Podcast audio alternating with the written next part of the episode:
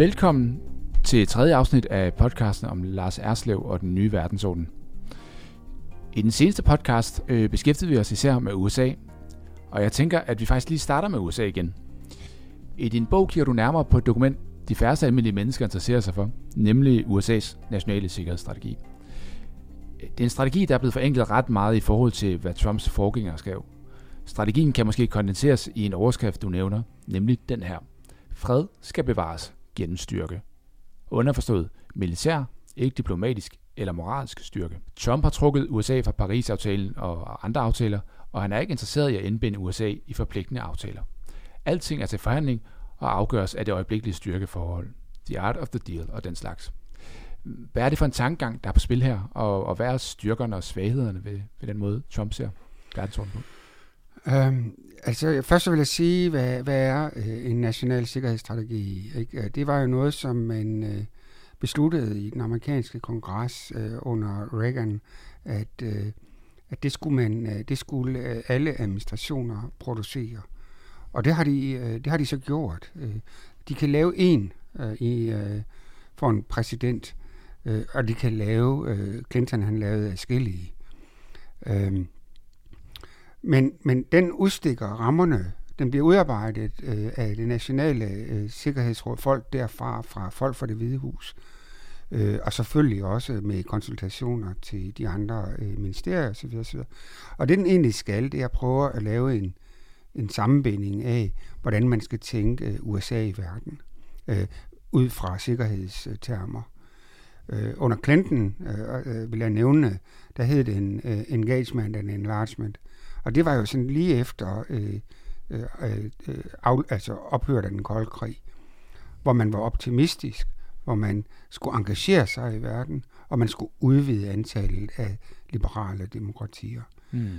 Bush's strategi har vi snakket om i den anden podcast, tror jeg det var, hvor vi fik introduceret de her ting med, øh, at USA skulle handle unilateral, øh, øh, unipol, øh, unilateralt, undskyld, at USA skulle øh, være reddet til at lave forebyggende krig, og at USA skulle udbrede demokrati.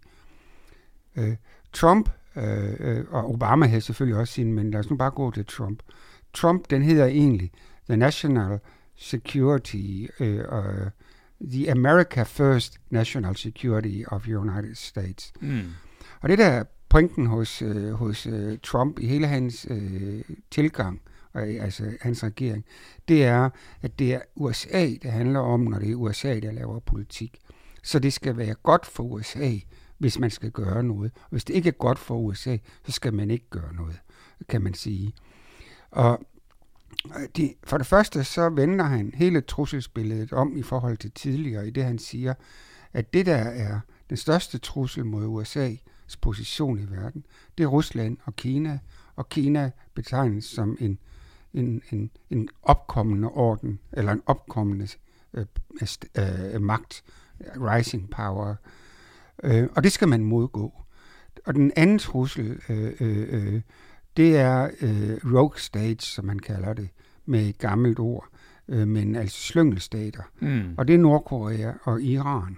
Øh, og den tredje på tredjepladsen, som jo ellers har ligget på førstepladsen i øh, stort set hele perioden efter den kolde krig, det er transnational øh, jihadisme. Mm. Øhm, og det han så fortsætter, det er ikke han, men, men strategien fortsætter med at slå fast, det er, at samtlige øh, øh, præsidenter efter ophørt af den kolde krig, de har, øh, de har nedgraderet militæret, de har gjort øh, USA svagt, Øh, Øh, og nu handler det om øh, at genopbygge øh, USA's militære styrke, fordi det er det, der garanterer USA's øh, øh, position i verden. Og det betyder jo en enorm satsning på en militær opbygning, en enorm forøgelse af de militære udgifter, men også øh, at det er tænkt sammen med amerikansk økonomi, fordi det er amerikanske firmaer, der skal levere til det amerikanske forsvar. Mm. Og det står der helt øh, eksplicit.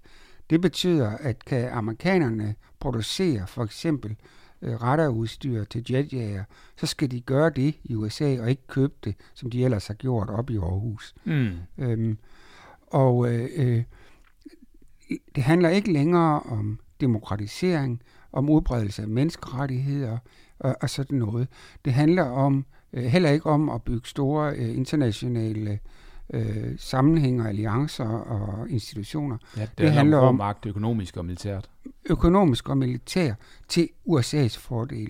Og det er, øh, det er øh, og det betyder, at øh, det som øh, han har sigtet på, eller øh, Trump-regeringen har sigtet på, det er at holde øh, Iran nede, øh, øh, det er at holde øh, Kina øh, væk fra at blive en økonomisk øh, superpower, der kan true USA. Og det er, øh, og det er måske der, hvor det halter allermest, det er øh, og, øh, at inddæmme øh, Rusland. Men, men, men man kan vel sige sådan et helt altså, altså sådan et dagens internationale arena står USA over for Kina, som du siger, der prædiker den slags frihandel internationalt, men sådan færre frihedsrettigheder derhjemme.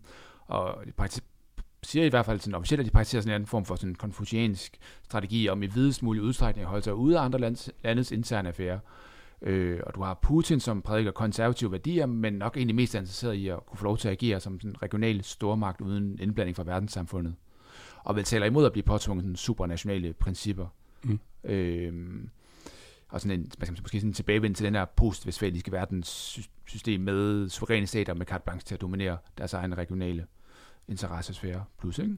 Øh, ja, og så har du måske EU som sådan sidste bastion, der prøver at praktisere en eller anden form for integration og globalisme, men også lidt er ved at falde fra hinanden med Brexit og nationalistiske bevægelser på vej frem, og en hel masse andre udfordringer. Altså, hvordan er samspillet mellem de her fire syn på en herskende global orden, og, og er det overhovedet sådan en rigtig måde at inddele på? Som Ja, det, det er det nok, men jeg synes det der med og referencen til den postvestfalske, den, den, den holder ikke helt. Det, det var jo en orden, der gjorde sig gældende i Europa med henblik på at undgå en, øh, hvad skal man sige, en hegemon. Øh, USA vil gerne øh, på sin vis være en hegemon i den forstand, at, øh, at de vil tvinge andre stater til at følge deres interesser. Øh, og det er jo en, en meget klar politik, som som øh, Trump-regeringen faktisk har ført. De står så over for et øh, Kina, som øh, betegnes som en, som sagt, rising power. Kina er økonomisk vokset kolossalt. Kina har de sidste 40 år gennem den reformpolitik, de har gennemført, løftet 800 millioner ud af fattigdom.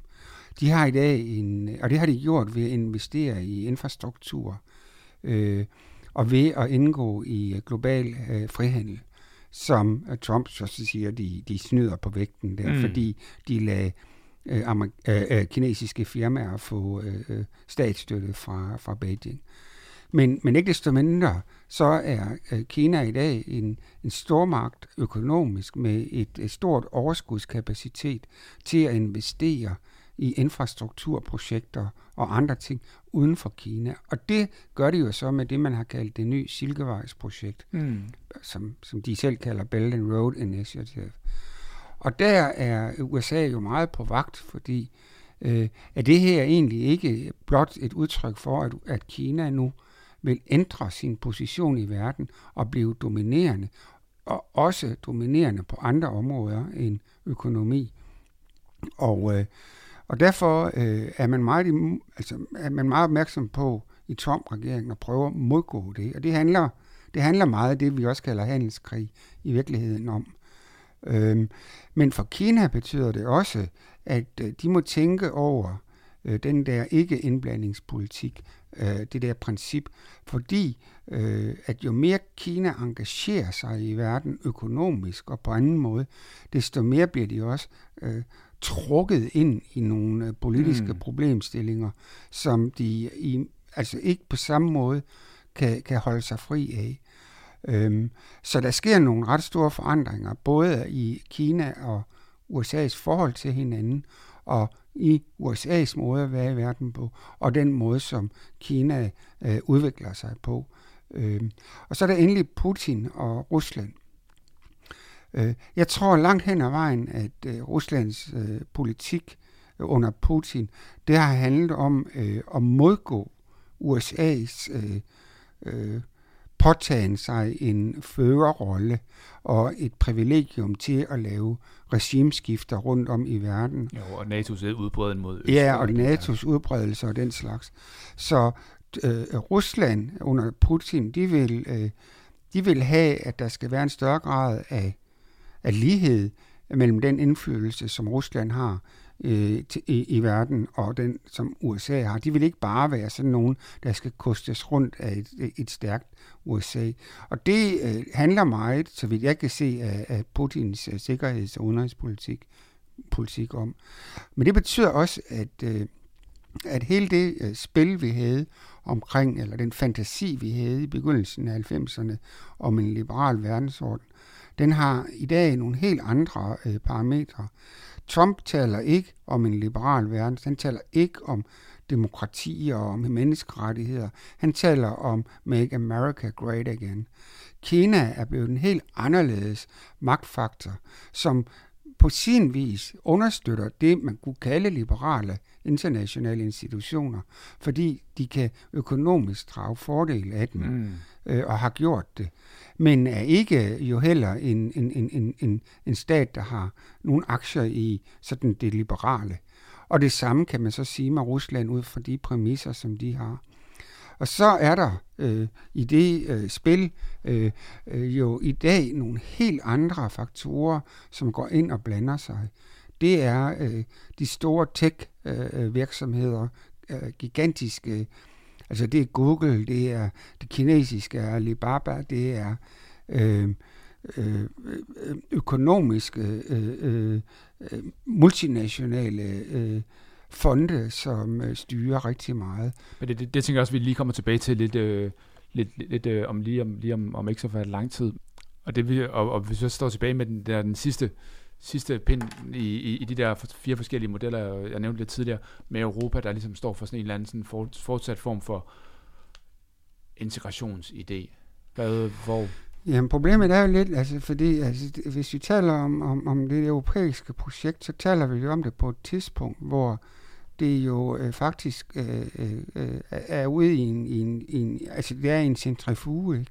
Altså, vi har Brexit, hvordan det går med det, det ved vi ikke. Altså, øh, Øh, Storbritannien øh, ved jeg vel ikke selv, om de ryger ud, og hvornår de ryger ud, og hvordan de ryger ud af EU.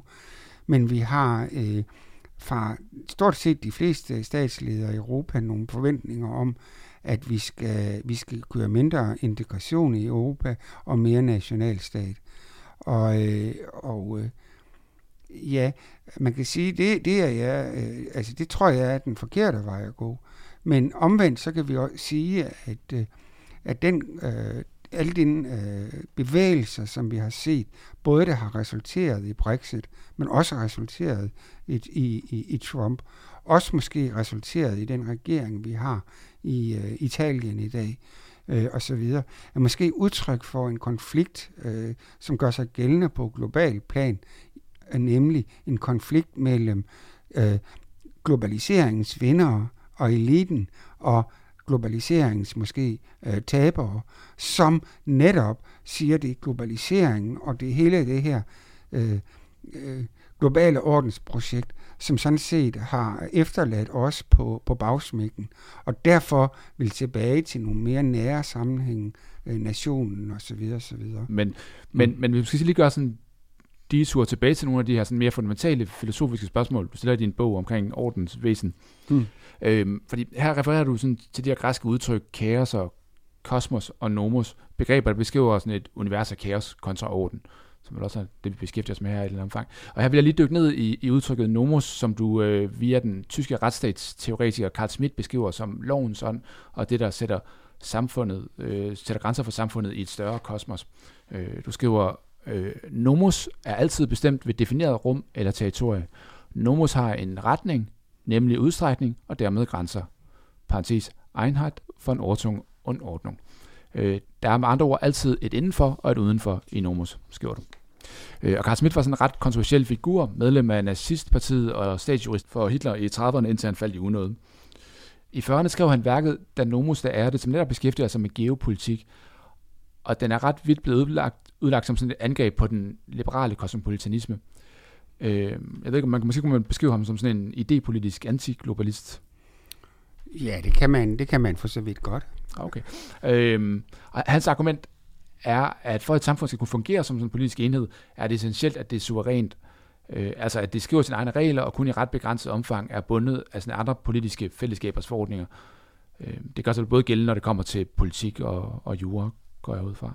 Øh, men det er, vel, det er vel på mange måder det, som både nationer som Rusland og Kina argumenterer for, og som populistiske og nationalistiske bevægelser i Europa for eksempel øh, også efterspørger. Sådan suveræne nationalstater, nomos i stedet for øh, sådan stort integreret kosmos af velment modernitet. Hvorfor er det ikke en idé til tiden? Hvorfor? Jamen, øh, men, øh, men det er det jo på en måde også. Altså nu, nu, har der, nu ligger der nogle problemer i, øh, i øh, definitionen af, af stat og nationalstat osv., som, som jeg bruger ret meget plads på i min bog. Men hvis vi, øh, hvis vi tager øh, Carl Schmidts begreb om orden, som han tager fra det græske ord nomos, og nomos betyder jo øh, lov.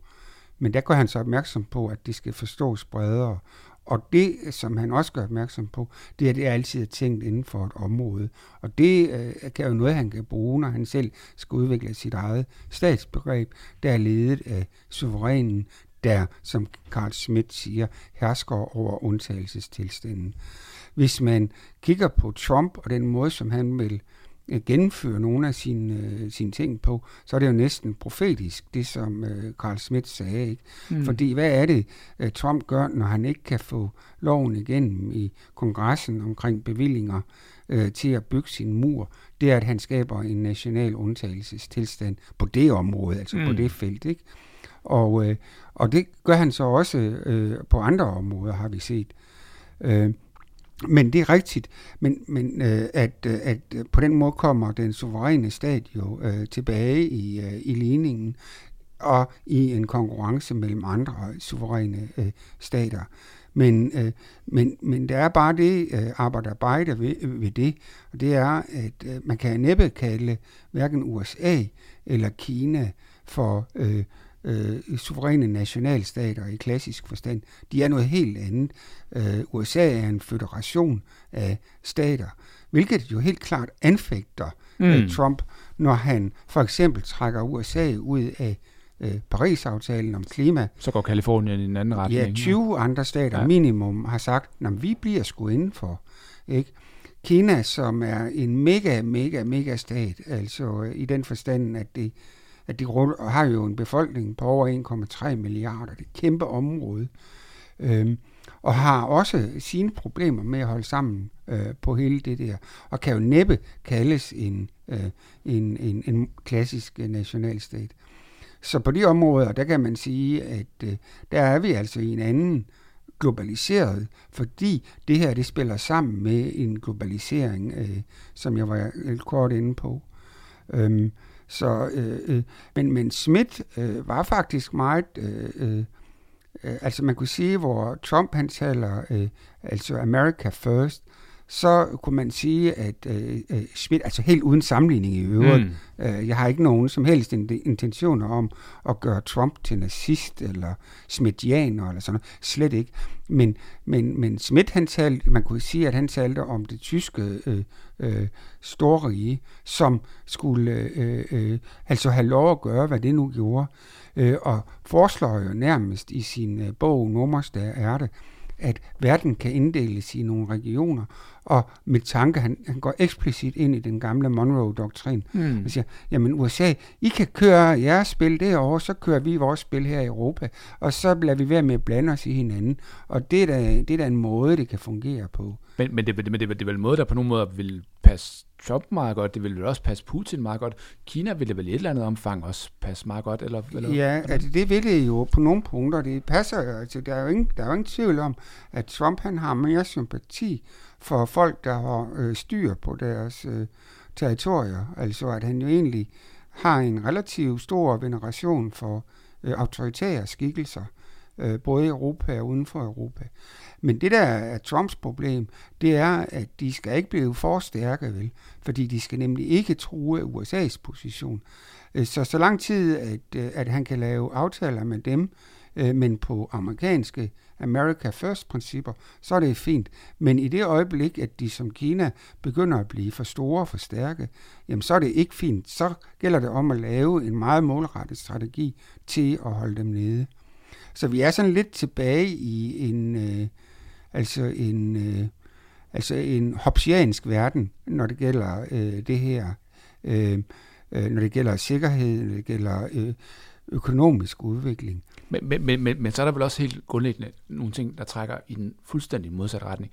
Altså der, på, på alle mulige måder er der vel også, at de her nationale stater som, som suveræne enheder også er totalt gennemhullet af de her ting, der følger med en globalisering. Ja, altså, det er jo det, som, øh, altså hvis man tager suverænitetsbegrebet, ikke? Altså, som jo blev øh, formuleret af en franskmand, Jean Baudin, tilbage i, i 1500-tallet, så var suverænitet, det var jo udelelig magt.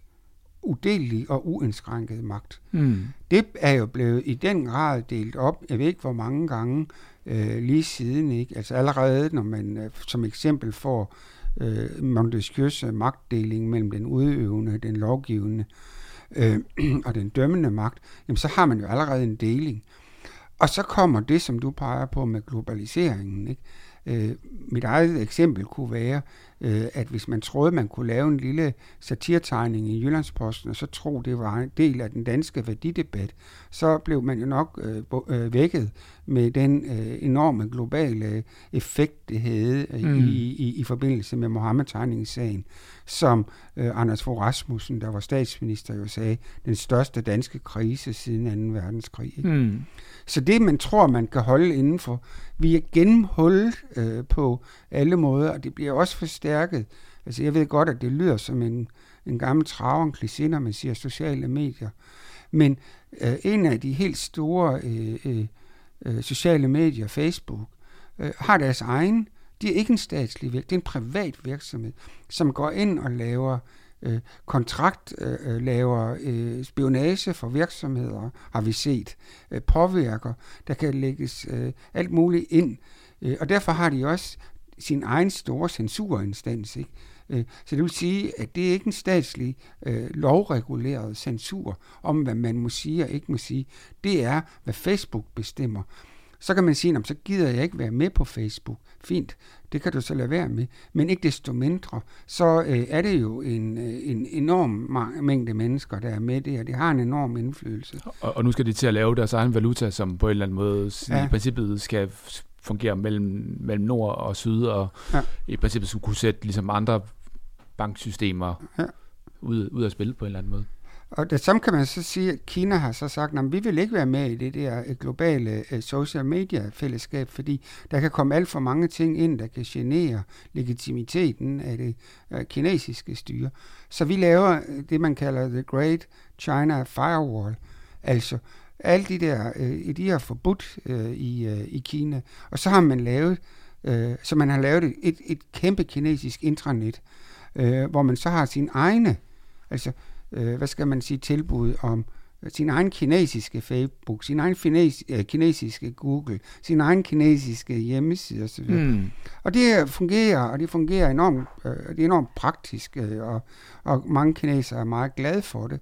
Og selvom man kan bryde firewallen, så er det faktisk mange, der ikke gør det, fordi de øh, ikke... Øh, der kan man jo så forestille sig i de her tider, hvor man taler om at Rusland går ind og laver fake news og lægger algoritmer på øh, og blander sig i demokratiske valg og sådan noget, at vi øh, også begynder at efterligne Kina ved at lave vores egen Great European Firewalls eller Great America Firewalls, sådan at vi egentlig får en ny digital orden, gen, altså en ny regional øh, orden og rivalisering, men øh, i det virtuelle rum. Øh, mm Øhm, så det er det, man kunne kalde sådan en, en digital øh, uorden. Men, eller? men det, og det er vel også noget, som, som for Rusland, så har de, så har de VNet for eksempel, som er sådan en, ja, ja. en, en, en pendant til Facebook, som ja. godt nok er startet privat, men som så ligesom er blevet overtaget af, ja, af staten, ja. men som, som vil også have sådan en forsøg på ligesom at sige, Nå, men vi har vores egen offentlighed, for det ja. vel også, det vel også det, du snakker om, men det vel også sådan noget med offentligheder, ja. der ligesom bliver isoleret jo, fra hinanden. Men, men nu kender jeg så ikke så, øh, jeg, ikke, jeg skal ikke gøre mig klog øh, på, på, på Rusland så meget,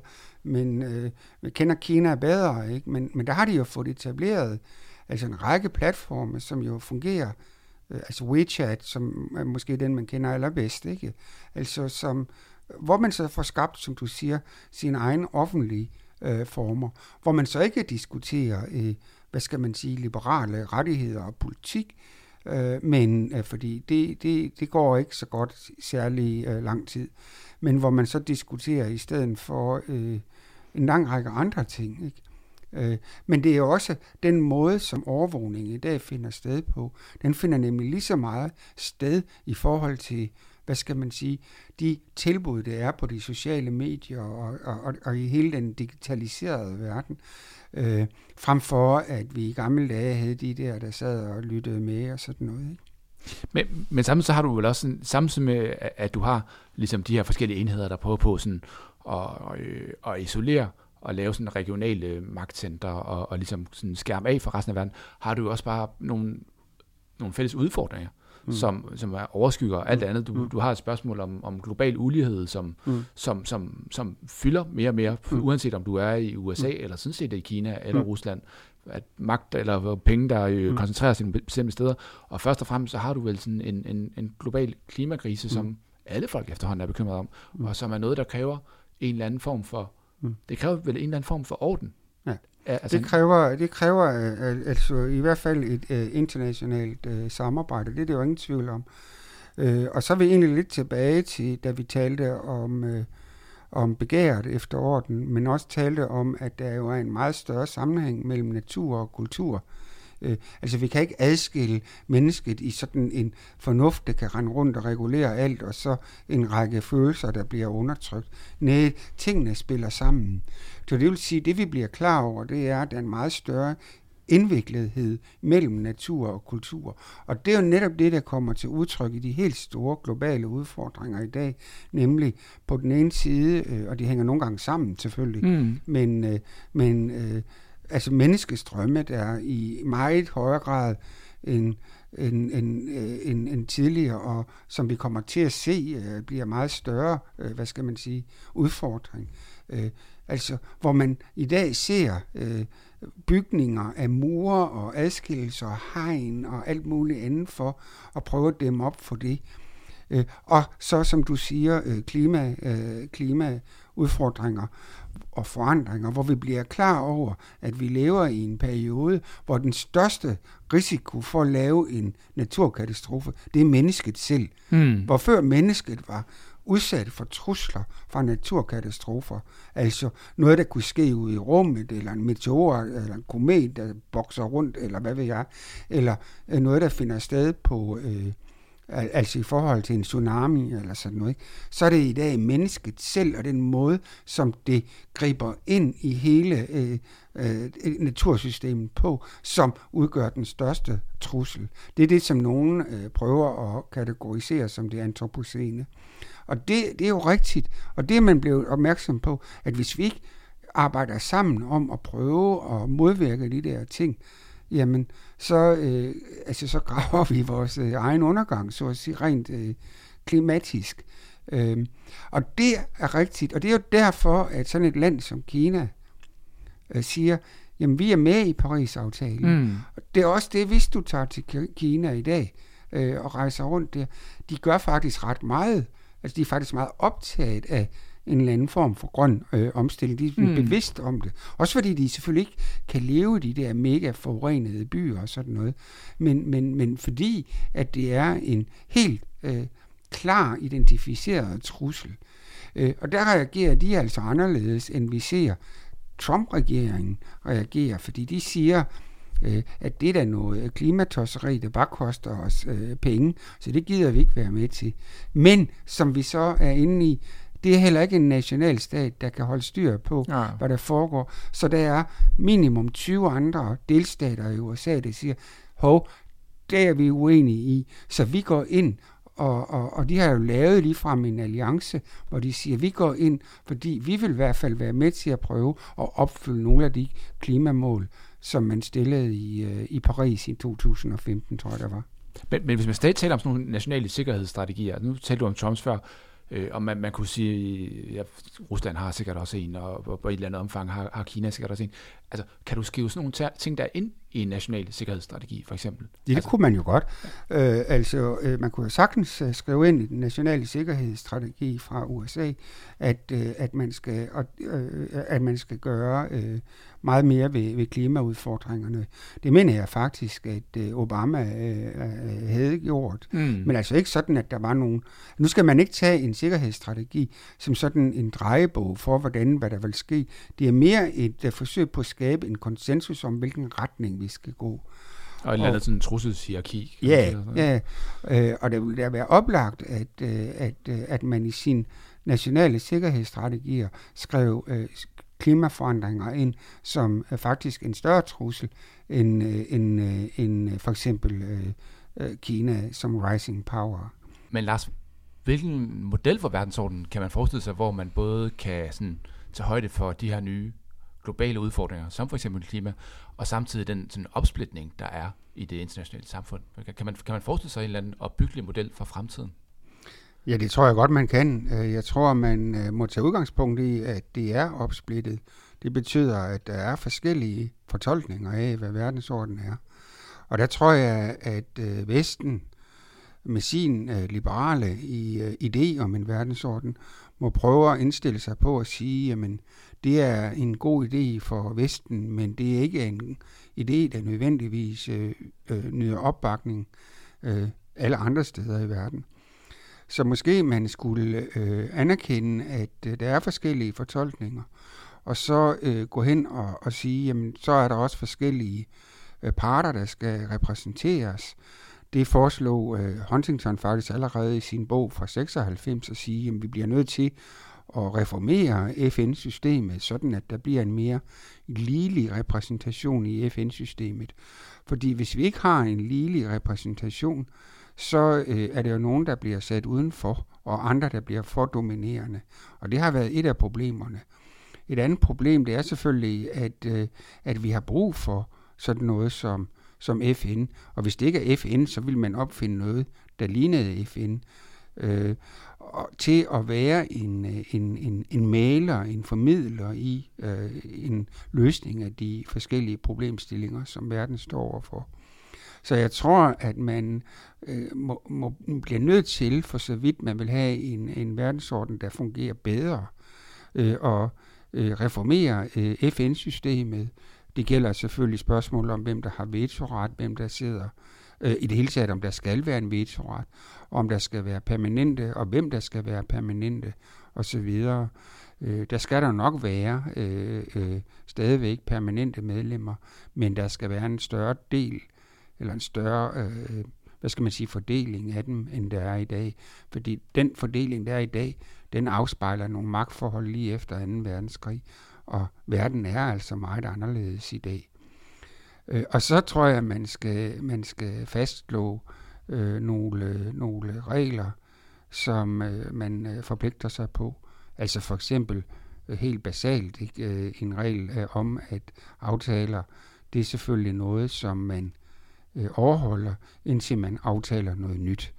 Øh, et eksempel, det er jo selvfølgelig, at det, at det virker ikke smart, når man bruger enorme ressourcer på at få en øh, klimaaftale i Paris, øh, og at der så er, nogle af dem, der har været med til at forhandle den, nogle af de store lande, der har været med til at forhandle den, som så bare øh, øh, erklærer, at det, det, det, det tror vi ikke på længere.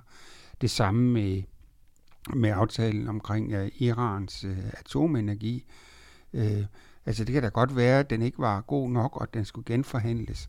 Men så er det jo det, man skal, man skal øh, gøre, i stedet for bare at, øh, at køre sit eget spil.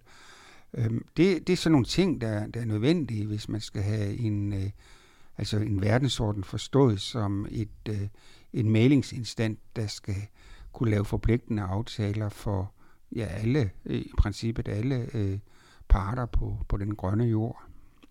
Men, men er det realistisk, at man vil kunne få for eksempel USA til nu? Det er USA, vi taler om i begge de tilfælde, du nævner.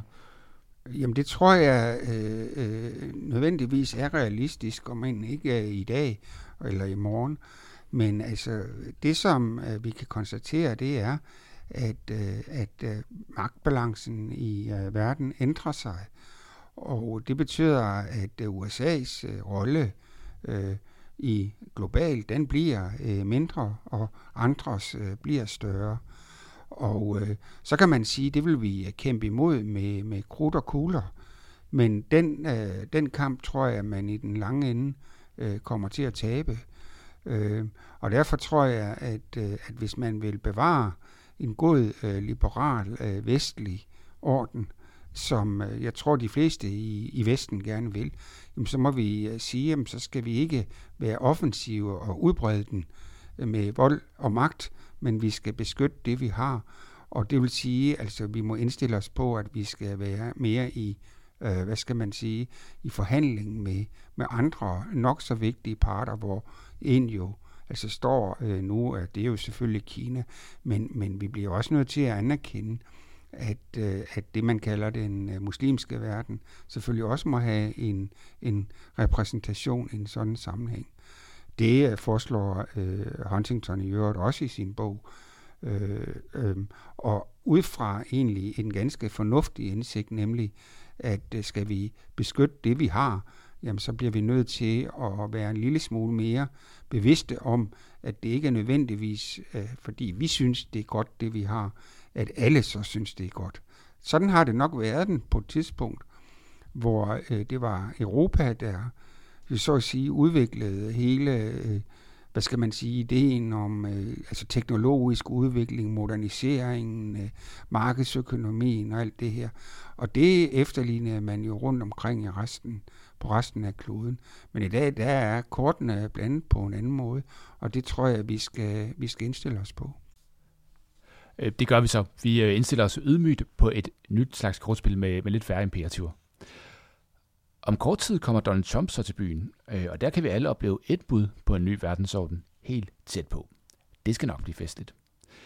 Tusind tak, fordi du ville medvirke, Lars.